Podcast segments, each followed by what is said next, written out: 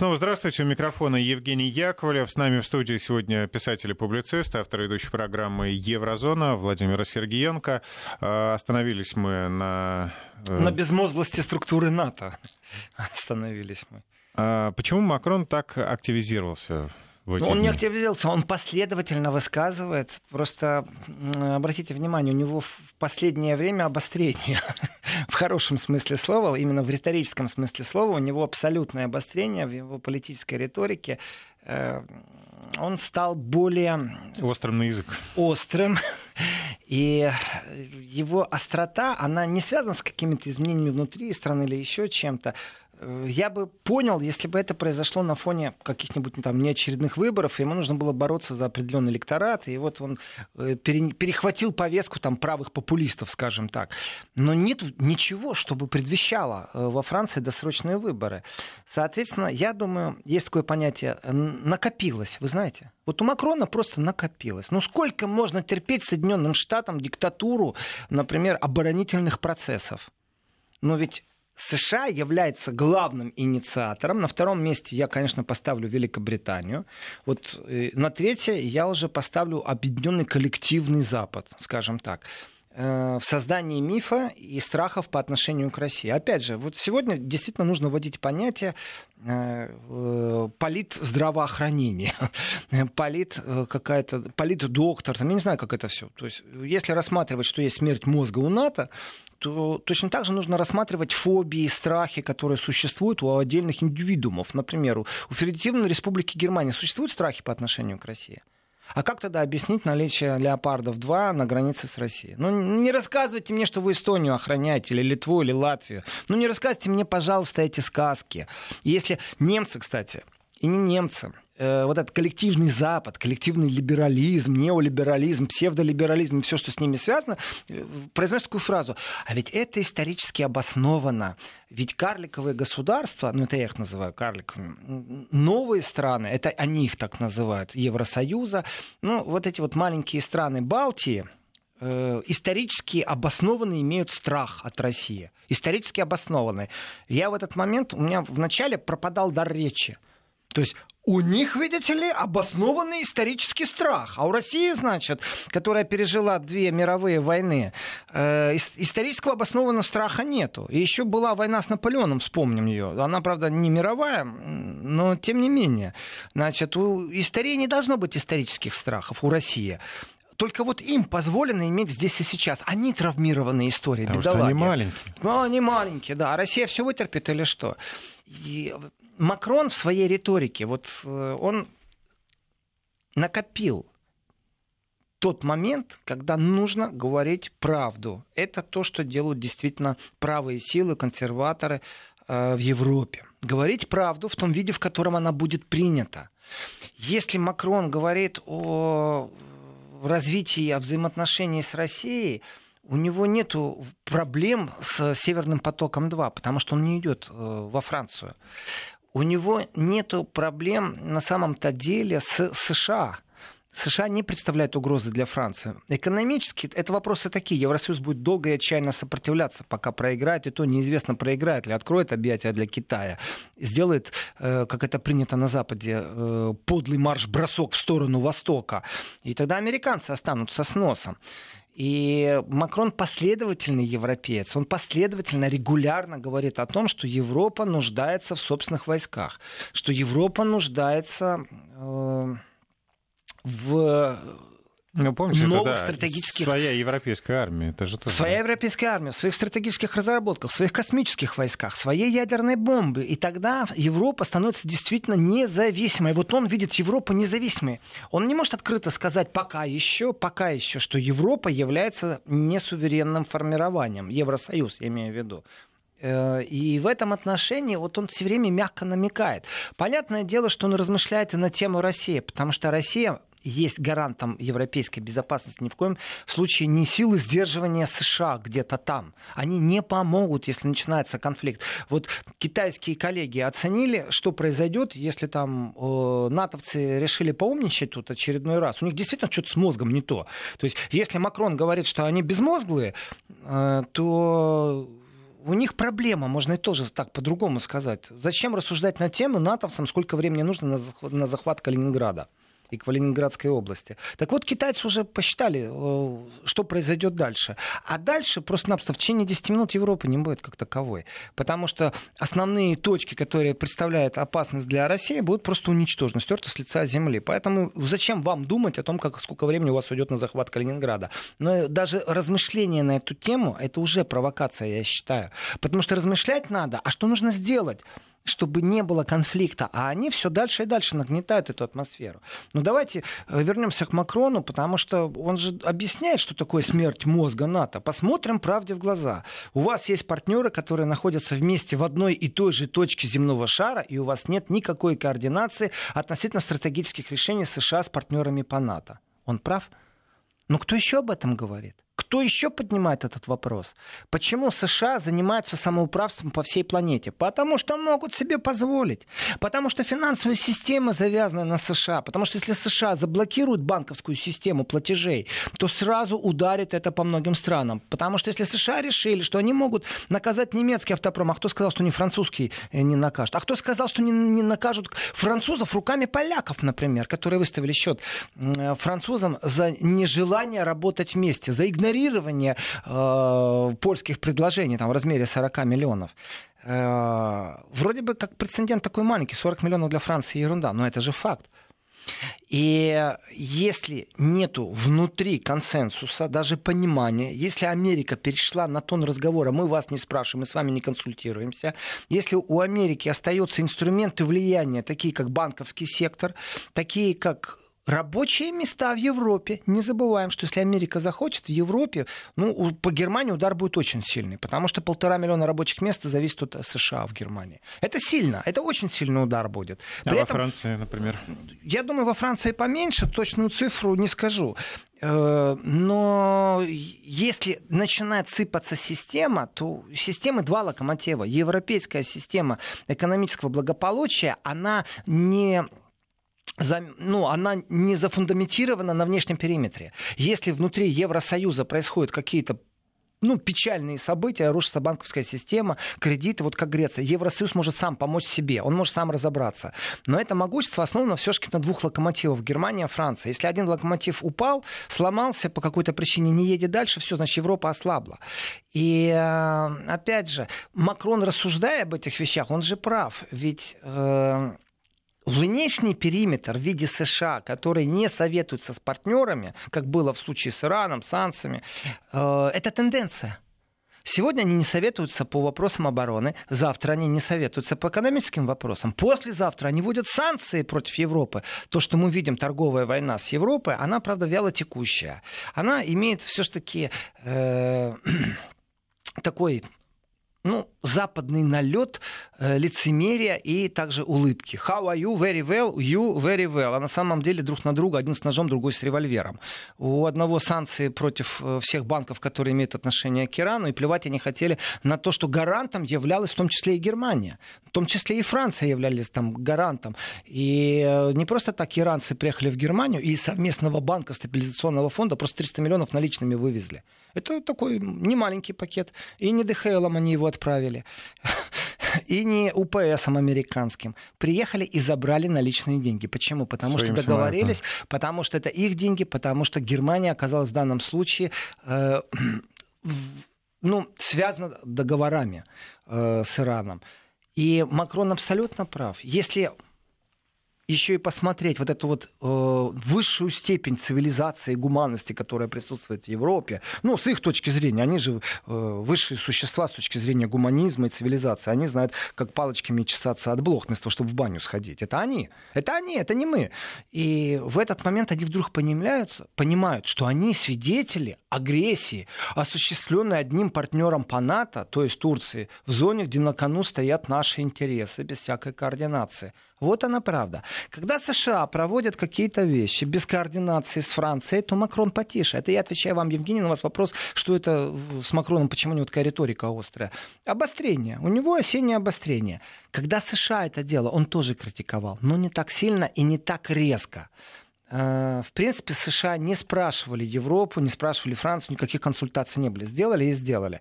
Тем самым преподнесли и урок, но и дали политическую пощечину.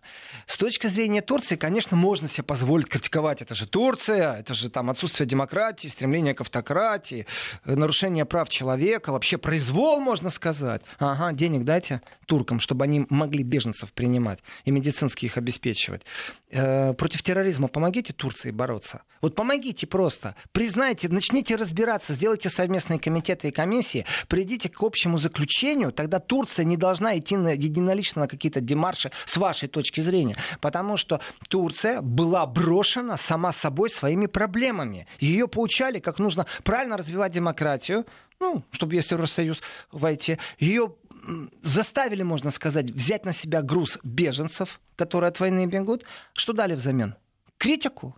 Что еще и дали взамен? Оружие какое-то поставили, так наоборот заблокировали оружие. То есть у Турции на границе, на ближайшей границе не шуточный конфликт. Вот у России на границе тоже есть конфликт. Украина.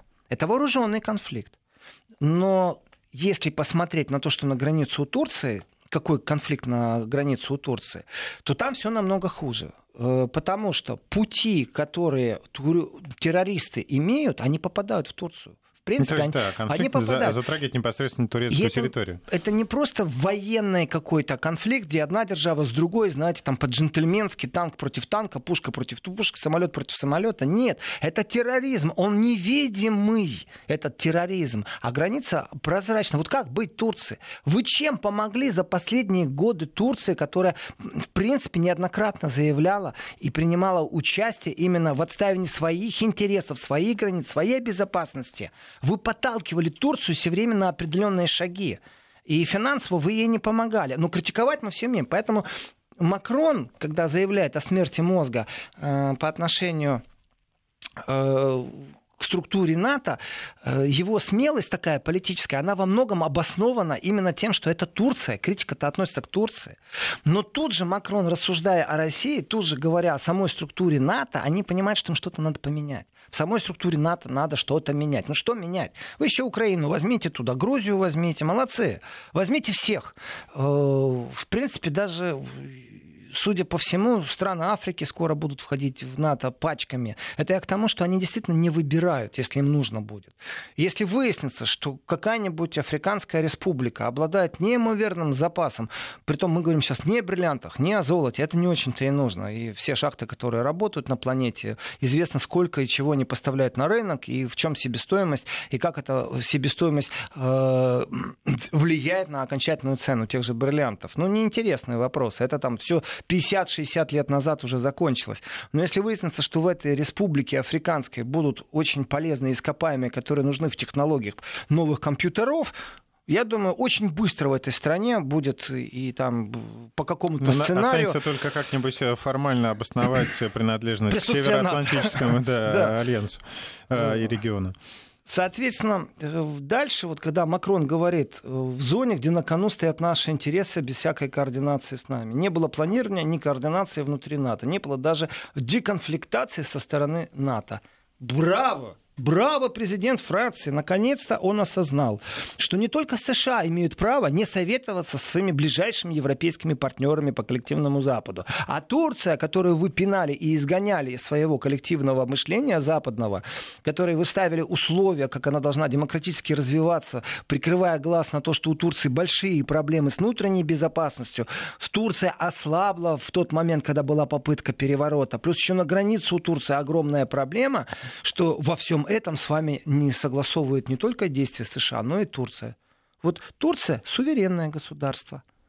Суверенное ли государство Польша? А суверенное ли государство Германия? Польша доказывает, что она суверенная тем, что она принимает реформы, которые противоречат евросоюзным правилам, вот, например, в сфере юстиции, ну, в сфере судей, то, что критикует все время Польшу. Вот она там доказывает свою суверенность. А Турция как должна доказывать свою суверенность? И вот это вот полное отсутствие, по-макроновски, конечно же, мозга в НАТО, э, безмозглость НАТО, потому что мозг мертвый, э, в принципе, ну... давайте, если разовьем эту идею, то Макрон пробует обосновать и объяснить, почему Европе нужна собственная структура. Именно для того, чтобы не было демаршей. Один демарш со стороны США, второй демарш со стороны другого партнера НАТО, Турции. Соответственно, внутри себя в Евросоюзе можно придумать жесткие, четкие правила, по которым армия Евросоюза будет абсолютно функционировать. И не забываем, кто будет лидер в этом смысле слова. Конечно, ядерная держава Франция. Ну что там, ядерная держава Великобритания, пока еще, конечно, в Евросоюзе, но как только она покинет Евросоюз, значит, остается одна ядерная держава в Евросоюзе, гарант безопасности Евросоюза с точки зрения превентивного сдерживания. Все. Вот она, идея, Франции становится сверхевропейской державой и однозначно единственным лидером, потому что к тому моменту Германия уж сильно ослабнет, у нее там много проблем. И проблемы, которые в Германии, они, вся рецессия, которая экономически, там прорыв сейчас заявлен там, в автопромом, там, они не пятилетками мыслят, они там двадцатилетками мыслят. Гарантии государства в Германии о том, что сейчас э, вот не автозаправки на каждом углу будут, а электрозаправки они построят на каждом углу. Все это звучит красиво, но это на самом деле попытка переосмыслить, почему немецкий автопром э, так катастрофически сдал позиции по всему миру. Ну, это совместными усилиями, все, что я могу сказать. Если еще посмотреть на объединение американских, э, не американского автопрома с французским автопромом, ну, Fiat Chrysler э, с, с французским автопромом что же заявили о том, что они хотят объединиться, то конкуренция все сильнее, и традиционные места, такие как Volkswagen, крупнейший в мире производитель автомобилей. Э, ну и что, что он крупнейший? Ну и что, что у него э, огромное количество рабочих мест. Если прибыль Google — это абсолютно новая технология, там прибыль Фейсбука — это абсолютно новые технологии, это абсолютно новые рабочие места. Нельзя сравнивать с прибылью Volkswagen. Просто нельзя. И система управления Volkswagen и то количество вот, распределения, начиная от создания рабочих мест, заканчивая контролем и присутствие на рынке конкуренции. И посмотрите, как у Фейсбука, что есть конкуренция сегодня. Ну, правда, в глаза смотрим. У Гугла есть конкуренция, есть, но только внутри России, Яндекс. А, кстати, вот на общемировом уровне в Европе, например, есть у Гугла конкурент?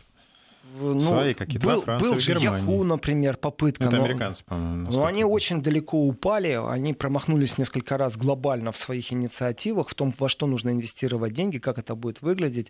Это не только поисковая система, это и огромное количество софта, который сопровождает разные вещи. В принципе, по-хорошему уже пора включать давно антимонопольный закон и дробить, что Google, что Amazon, что э, Facebook. Ну, по крайней мере, кровь им попить можно в судебном порядке, потому ну, что это, может быть, на слишком много у них проколов.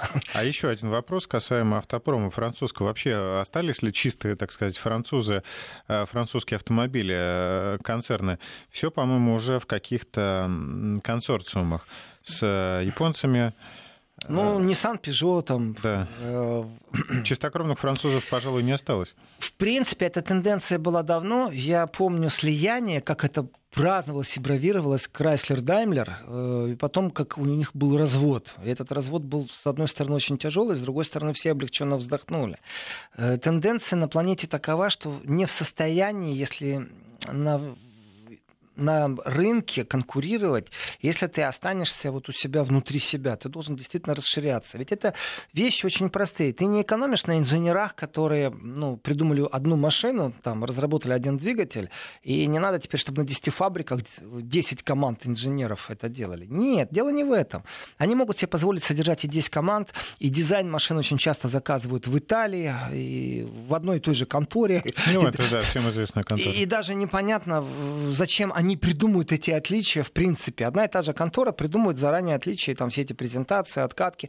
Нет. Разница вот в чем. Если мы с вами объединились, вы японская компания, я французская, то мы можем очень по-хитрому э, обходить пошлинное пространство. То есть мы, когда нужно, мы японцы, продаем в Японии беспошлино. Когда нужно, мы французы, продаем во Франции. То есть в Евросоюзе беспошлино. И тенденции, тренды, вот сейчас там разговор идет, а будут ли грузовики все беспилотники. Э, кто эти беспилотники, кто их софтом будет обеспечивать, кто будет электродвигатели делать или водородные ну, двигатели. К сожалению, не те же люди, которые ими управляли всегда. А, и И в этом отношении тенденция... В Германии же сейчас был э, большой сбор автопрома, прям с большой. И Меркель приняла всех глав немецкого автопрома. Они все рассказали, что они думают о будущем немецкого автопрома. И я думаю, эффективные меры, э, которые... Германия всегда принимала. Вот в Германии прям можно судить по модели машины, которые э, принадлежат к кругу госзакупок. Например, полицейские машины. В таком-то году Германия решила помочь Volkswagen. Закупила Volkswagen, обновила на десять процентов свой парк полицейских машин. Но с помощью только Volkswagen. На следующий год с помощью Opel. И вот таким способом государственных закупок, это же помощь определенная идет автопрому. И в этом отношении автопром, вот сейчас встречаясь, это что ж такой уровень? Вначале они встретились между собой, там задекларировали определенные вещи, а потом Меркель пригласила всех глав автопрома. У них большие проблемы. И эти проблемы, ведь классически, еще раз, не только дело в конкуренции. Можно завтра... Нет, ну лет через пять-десять э, запустить все фабрики в, практически в роботорежиме. И сократить количество рабочих мест до минимального, и будут только роботы, техники, которые обслуживают роботов, и охрана. Все, на этом закончится фабрика, как внедорожник Porsche. Самое дорогое инвестиционное место на рабочее, которое было создано. Почему? Да потому что новые технологии, роботы, и эти роботы нужно охранять. И там пять инженеров, которые смотрят, технологов, которые смотрят, как эти роботы работают, в случае чего их подчинить надо. Все, рабочие места сохраняются. Вопрос, куда девать миллионы людей, куда девать миллионы рабочих рук. Конечно, политика зависит очень сильно в данном случае и от трендов. И каковы будут последствия, если, и каковы если последствия. Их просто бросить. Но ты не можешь остаться на том же уровне, если ты не получишь государственную поддержку. Притом государственная поддержка не обязательно закупить новый автомобиль. Парк для полицейских машин, которые производятся на территории Германии. Государственная поддержка может быть, например, это отстаивать право Германии поставлять свои автомобили в Америку не по зашкаливающим пошлинам. Ну, то есть двадцать пять процентов это только сегодня угроза. А если завтра будет тридцать пять процентов? А если, как в Сингапуре, двести процентов на машину бэ эм вэ ведут?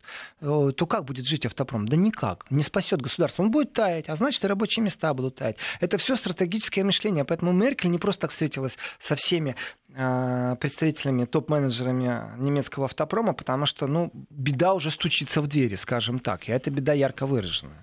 Ну что ж, Владимир, давайте сделаем небольшую паузу. У нас сейчас реклама и новости. Напомню, что телефон, на который вы можете присылать сообщение, девять ноль три сто семьдесят шестьдесят три шестьдесят три. Присылайте ваши сообщения, и мы их зачитаем в эфире. двенадцать тридцать четыре в Москве. У микрофона Евгений Яковлев. С нами Владимир Сергиенко. Владимир, а есть ли какая-то реакция других европейских лидеров на заявление Макрона? Вообще хоть симпатия или, наоборот, непонимание? Хоть как-то отвечают? Я смотрю на часы. Осталось меньше получаса. И нужно не забыть, я к вам обращаюсь с просьбой. Евгений, если вдруг я отвечаю сейчас на ваш вопрос... По времени вы поймете, что мы договорим до конца программы. Просьба остановить меня все-таки еще и в среду, оставить и в следующей неделе. Потому что я хочу рассказать, ответить на один вопрос, что ночью депутаты Бундестага делали в парламенте в четыре часа утра. Всё, это очень интересный вопрос. Мало кто знает, что происходило. Я наблюдал живую трансляцию, созванивался, потом узнал. Это интереснейшая вещь. Это действительно, во-первых, интересно, что они там ночью делали. Во-вторых, вот там мы вскроем еще одну хитрость коллективного Запада. А пока, да, отвечая на ваш вопрос, смотрите. Если полистать газеты, если полистать э, сведения, Макрон, конечно же, затронул больной вопрос для Европы. Здесь есть различия философского плана. Э, некоторое время назад министр иностранных дел Хайко Маас, он известен не только тем, что Эрдоган считает его дилетантом, известен не только тем, что министр иностранных дел Германии решил поспорить с министром обороны Германии, ну, рассказывая ей, что не надо забегать вперед от паровоза. То есть, представляете, один политический деятель называет дилетантом, со вторым он вступает в конфликт, хотя они работают в одном кабинете и публично критикуют. Майка Хасс еще такой, знаете, говорят, он пижон, он одевается так специфически, всегда изысканно, тонко, аккуратно. Ну, по крайней мере, в имидж технологии на это обращали внимание, вот когда там шла предвыборная, такие вбросы были. Но Хайко Маас еще и выступает четко за создание альянса за мультилатерализм. Мультилатерализм — это такая специфическая вещь, целью которого является расширение международного сотрудничества, в котором, скажем так, я пользуюсь привилегией точно так же, как и ты, по отношению ко всем другим. То есть уравнение привилегий, равные возможности. Это хитрый ход, конечно же, хитрый ход. Еще раз, ну не может никакая африканская страна входить в альянс мультилатерализма, потому что у нее шансов нет конкурировать с Германией. И у нее не будет никаких привилегий. Это просто красивые слова. Но, тем не менее, с точки зрения философии, э, и сейчас будет цитата, «Несмотря на все существующие кризисы, миропорядок основан на правилах, принес нам больше мира и благосостояния, чем когда-либо за всю историю. Мы должны защищать его». И это Маас заявил на учредительной конференции Альянса на полях Генеральной Ассамблеи в Нью-Йорке двадцать шестого сентября прошлого года. Соответственно, или даже этого, когда это было? События путаются. Mm-hmm. Осталось это событие не очень заметным. Но Хайко Маас является убежденным философом не только там Евросоюза. Он убежденный философ и убежденный идеолог и жертва вот этой вот трансатлантической идеологии. То есть мы без США никуда. Вот в Германии западные германские немцы, они не суверенны по своей психологии. Я рассказывал вчера в программе о том, чем отличаются западные немцы от восточных немцев. Плюс еще не забываем, западно-берлинские немцы такие тоже существовали. Это третья категория, которую как особый менталитет можно рассматривать. Так вот, Хайко Маас, он ярко выраженный западный немец, который не может себе представить свое существование в суверенном полете. Он профессионал, он функционер, все, все у него в порядке в этом отношении. У него проблема со страной, в которой он профессионал. Это его страна не является сегодня суверенной. Это его страна предоставляет аэродром для ядерных бомб из США. Это он не понимает, и его страна не понимает. Вот он, какой бы он профессионал ни был, но у него то, что есть, то есть. Его страна, ему нужно работать для своей страны. Что э, только наличие этих ядерных бомб, как бы ты руку не пожимал даже через Северный поток один и через Северный поток два России, наличие этих бомб на твоей территории говорит о том, что эти территории находятся под прицелом других ракет, которые защищают другую державу. Понятное дело. По-другому быть не может. И если он думает, что предоставив свою территорию под ядерные бомбы из США, он увеличивает свою безопасность, он очень ошибается. Потому что ракета до США будет лететь там час, а в Германию пятнадцать минут. И не будет той Германии. И в этом отношении дискуссия э, по поводу того, а нужно НАТО или не нужно, она в Европе постоянно присутствует. И вот такой яркой критики НАТО, она внутренняя критика все-таки. Э, здесь не то, что нужно радоваться, что чужие дерутся между собой, а мы порадуемся. Нет. Они придумают модернизацию, они какие-то новые правила ведут, долго будут заседать, лет через десять-пятнадцать у них что-то там изменится. Может быть. И вдруг появляется новое мышление. Абсолютно новое мышление для этих людей. Федеративная Республика Германия была в зоне оккупации, и даже сегодня очень многие злые языки говорят, что Германия все еще находится под оккупацией. И имеется в виду США, конечно же. И менталитет Западной Германии формировался непосредственно, что у нее существуют защитники и одновременно надсмотрщик. Твой надсмотрщик — это твой защитник. И экономические разногласия не должны вести к военным разногласиям. Германия четко осознала. Ведь когда говорит Хайко Маас, он же говорит в первую очередь не как европеец, а как немец, как, э, даже не как министр иностранных дел, а как немец, который четко понимает, что такое-то количество подводных лодок Германии стоит на приколе, они просто поломаны. Такое-то количество самолетов ночью не летает, потому что приборная доска не светится у них.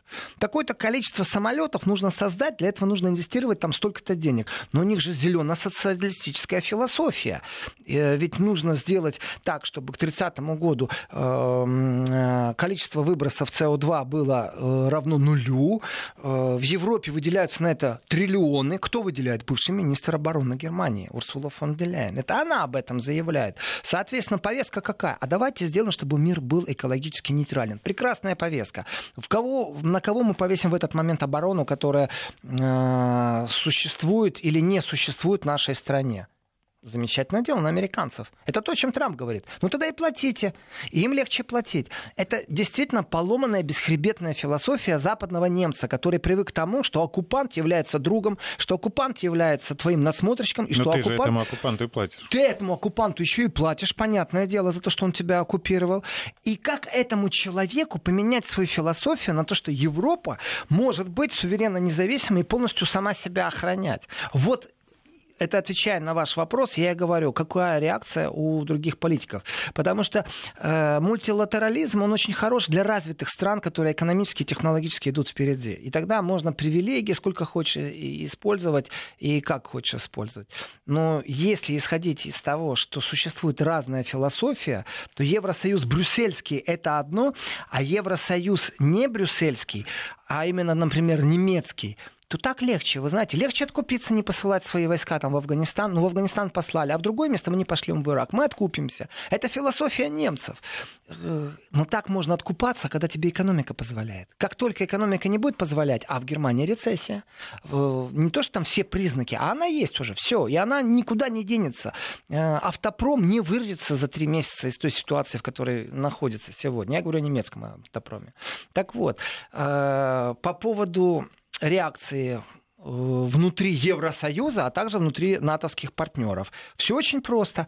Хайко Маас, конечно, это не руководитель государства в Германии, это всего лишь министр иностранных дел, говорит о том, что было бы ошибкой, и если бы мы стали подрывать НАТО. Без Соединенных Штатов ни Германия, ни Европа не в состоянии эффективно себя защищать. Обращаю внимание еще раз, это фраза, которую произносит министр иностранных дел. Он ее произнес сегодня с утра, что ни Европа не в состоянии, ни Германия без Соединенных Штатов эффективно себя защищать.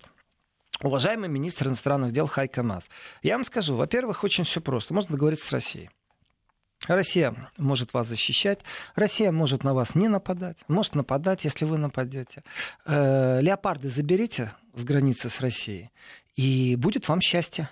И тогда можно еще попросить американцев забрать ядерные бомбы и поставить условия.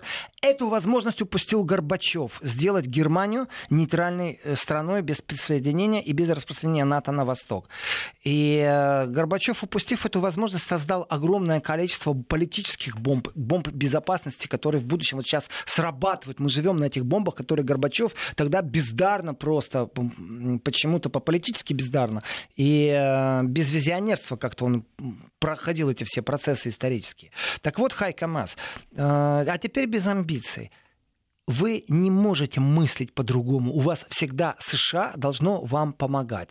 А Макрон говорит о том, что США, конечно, хорошо, и с ними хорошо. Он же не собирается ругаться. Он говорит только о том, что, в принципе, США в последнее время уж часто предает.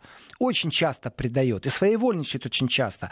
США не советуются с вами. США не советуются с вами. И другие партнеры НАТО с вами не советуются. И если вы будете суверенны в военном смысле слова, а это не значит, что у вас должно быть тысячу собственных ядерных ракет.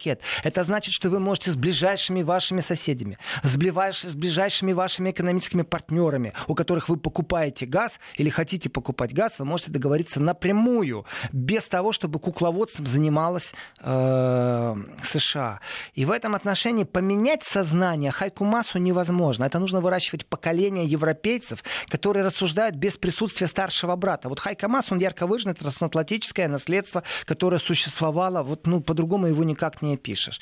Но дальше мне еще больше всего смутило. Вот реакция Мааса на речь Макрона, по-другому я тоже не могу это сказать. Мы многие годы будем нуждаться в НАТО, она символизирует распределение нагрузки, международную кооперацию, мультилатерализма. Вот он начинает топить за свою идею, он ассоциацию создает этих стран мультилатерализма. И, в принципе, на этом заканчивается. Вот он противовес Германия, Франция. И теперь у меня больше нет никаких иллюзий, почему Макрон так относится к Германии. Вести ФМ. Ну, я думаю, что, в общем, мы достаточно времени уделили этой теме, а теперь, Владимиру, представим «Ночь, фонарь и Бундестаг». Вы обещали вернуть да. вас к этому разговору. Спасибо, Евгений. Это все очень просто, все очень замечательно и даже все понятно. Представьте себе, действительно, ночь, аптека, фонарь, но только у нас ночь, Бундестаг, час ночи, и вдруг, если у вас есть приложение Бундестага, там прямая трансляция, вы видите, что что-то происходит непонятное. Все люди начинают бежать к председательствующему, какие-то бумажки, какое-то движение, и это ночью происходит. Ну, думаю, ну что, что может быть ночью в Рейхстаге? Ну, вряд ли поджигать сейчас будут, бумажки вместе складывают. Ну, надо же разобраться в ситуации. А все очень просто. Дело в том, что существует понятие технических голосований. Дело в том, что Германия находится в очень непростой ситуации с Северным потоком два. Европакет, который вводит Европа, при этом большинством голосов, это все страны, которые не заинтересованы в том, чтобы Германия как-то там процветала. И там нет экономической осмысленности, там только политическая осмысленность, которая исходит от европейских партнеров внутри Евросоюза.